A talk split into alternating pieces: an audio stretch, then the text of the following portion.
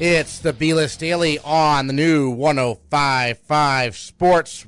Aaron Morse filling in for Matty B on this Monday morning. Coach Dave Wing in studio as well. And joining us on the phone from Pat's Propaganda.com, Mike Dussault to talk all things New England Patriots. And well, Mike, uh, as as heartbreaking as shocking a loss probably in a long time for New England yesterday. Uh, you have a post up already on on patspropaganda.com. Tell us a little about what that post breaks down in terms of uh, the play there, the, the miracle in Miami or whatever you want to call it.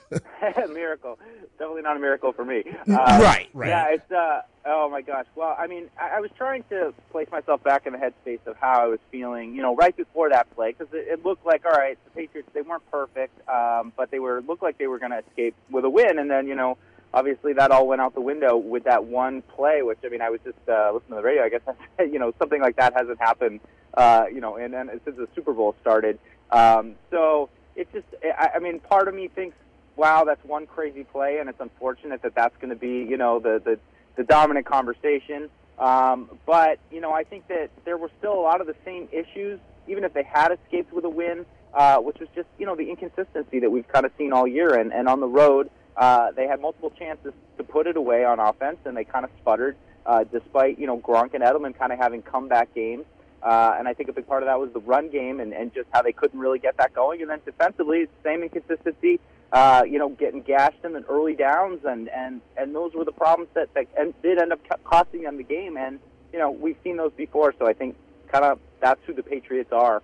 I don't get why they struggle in Miami like this. I don't understand it at all. Yeah, I mean the, the weather's always an issue. I feel like at this point, you know, you settled in, and and I mean I think it's just part of this division too. I mean, so many divisional games, even with the Bills when they've been terrible, and the Jets when they've been terrible, are are close games, and you know, Miami has definitely landed the most punches on the Patriots dynasty, though, of the three teams. Yeah. Well, it's the only team that that he has a losing record again. He's seven and ten against oh. Miami. Uh, Brady.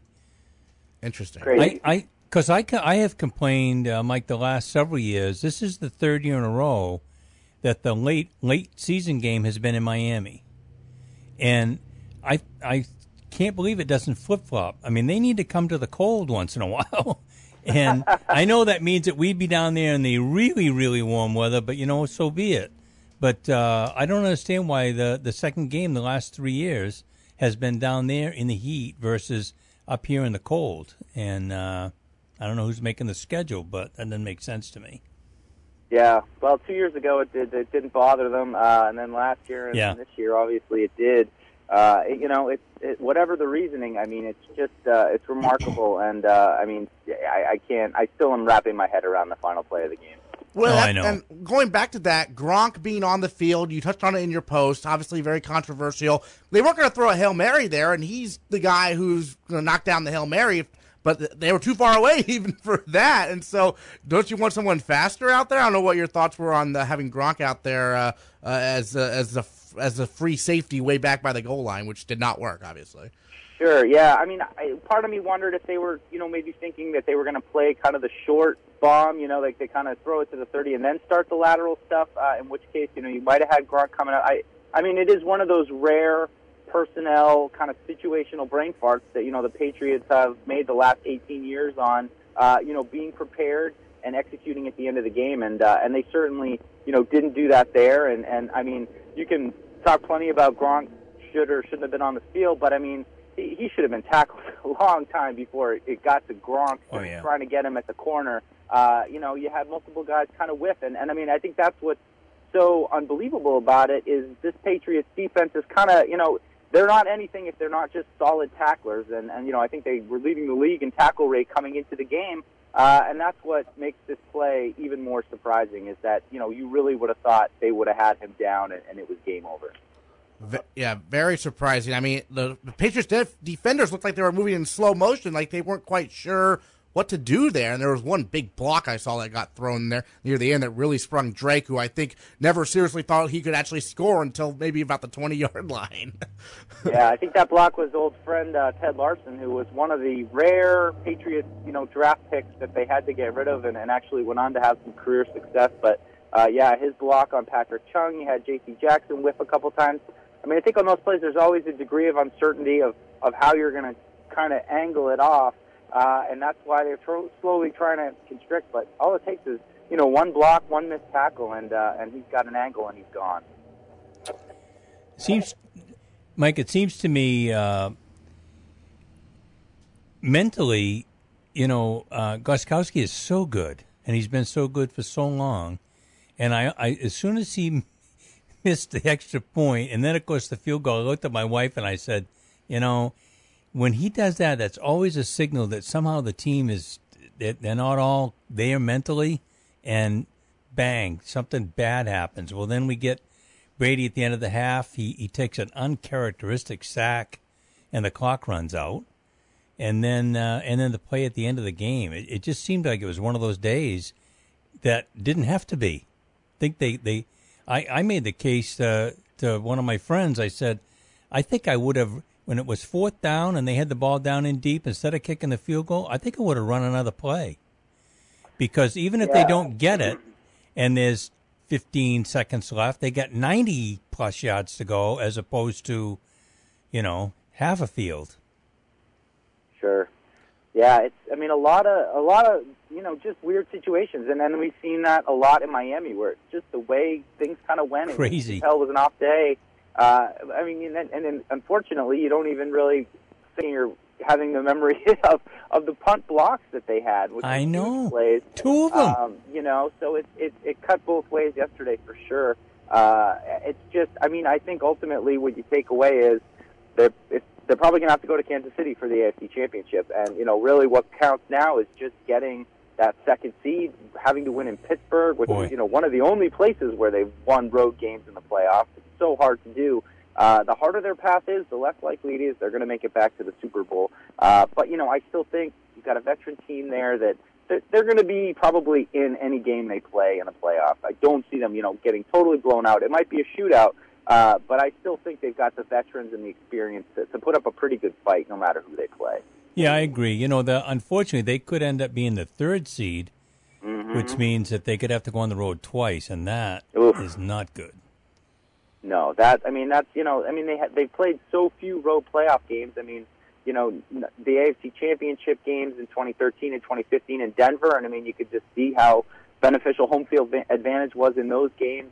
Uh, you got to go all the way back to 2006 against the Chargers for the last time they they won a road playoff sure. game. You know, not to not to wow. say, oh, that's an indictment of of how the Patriots are bad. I mean, it's a testament to how good they are during the regular season and earning those home games. But it's hard for any team to win on the playoffs on the road, and especially consistently. So uh, they're going to really need all hands on deck for this next game and, and to put this one behind them. Well, and Pittsburgh's reeling a bit, though. That's got to be a little encouraging, right?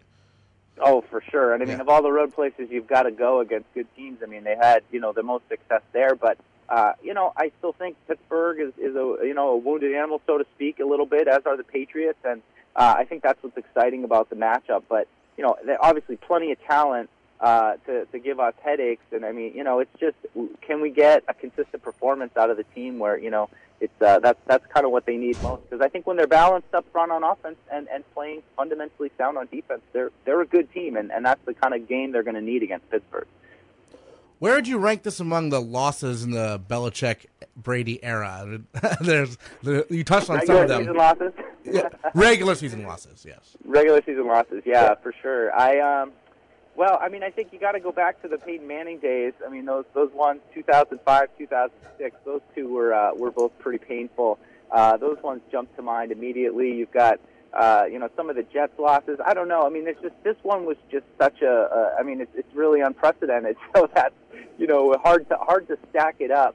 Um, it'll certainly be one of the big footnotes. And I mean, you again, like you look at Miami with the Wildcat, then with this game, Right. Uh, you know, when they look back on the on the Patriots dynasty, they'll they'll have these few Miami moments where where the Dolphins definitely got the Patriots.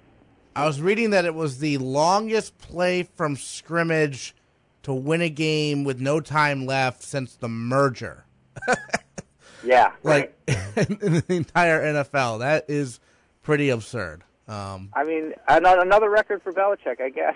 Yeah, there we go. it stinks that it came against him, but my gosh, I mean, you know, you play long enough, I guess you, you, you see all sorts of things unfold, and uh, I mean, it's just this this one. of all the Patriot moments. I mean, you can't put it up there with the helmet catch or the Manningham No. catch or you know maybe the Philly special. Uh, but in terms of the regular season, it's uh, it's I, I guess it's kind of the opposite of the butt fumble. We'll always have the butt fumble uh, as a regular season, what a crazy moment, and then now we'll have this. Speaking of that, I mean, my Oh, goodness, boy. Mark Sanchez was bad yesterday. it's a totally different topic, but that was uh, One time I looked up and they were saying he had something like, I don't know, ha- not under 50%, and he only had 48 yards in passing, something like that, just before the half, I think it was. It was crazy. yeah, um, yeah. Washington's all screwed up right now. the pick six to start the game set, definitely set the tone. But uh, Mike, going back to the um, to the Patriots here, you have the post up right now. It's it's titled uh, "Ladder Really?" Exclamation point! Oh, question mark. I like it. I like nice. it. Uh, what else do you have on tap this week on pro- patspropaganda.com? Oh my gosh! Just I guess find a way to get over the, Yeah. shock of how that one ended uh, exactly. But uh, you know, I think uh, for me, the the thing that's going to most interest me is first to is to dive in kind of in those early down defensive run struggles. Um, you know, it's, I think Lawrence Guy and Malcolm Brown are, are two guys who just kind of epitomize what is up with this defense, where they'll play great last week at home and you know are real solid up front and winning the battle in the trenches to you know, yesterday getting gashed. I mean, you, you know, they they were good on for, on third down yesterday on defense. They they had their most sacks of the season. Um, you know, and and it's it's it just stinks that the the early down stuff kind of fell apart and they got run all over. And you know, it just goes to show you can have all the pass rushers in the world on third down, but if you can't stop the run on first and second down, you're you're dead meat. There you have it. Well, um, Mike, thanks so much for joining us. Coach, I don't know if you had any more questions you wanted to ask about the game or anything. All right, we're good then. So, Mike, thanks so much for joining us on the phone to talk some some Patriots. A, a depressing day, certainly uh, here in here in New England, but uh, the Patriots have bounced back from worse. So, uh, Mike, thanks again. Appreciate it. Thanks, guys. Talk to you soon.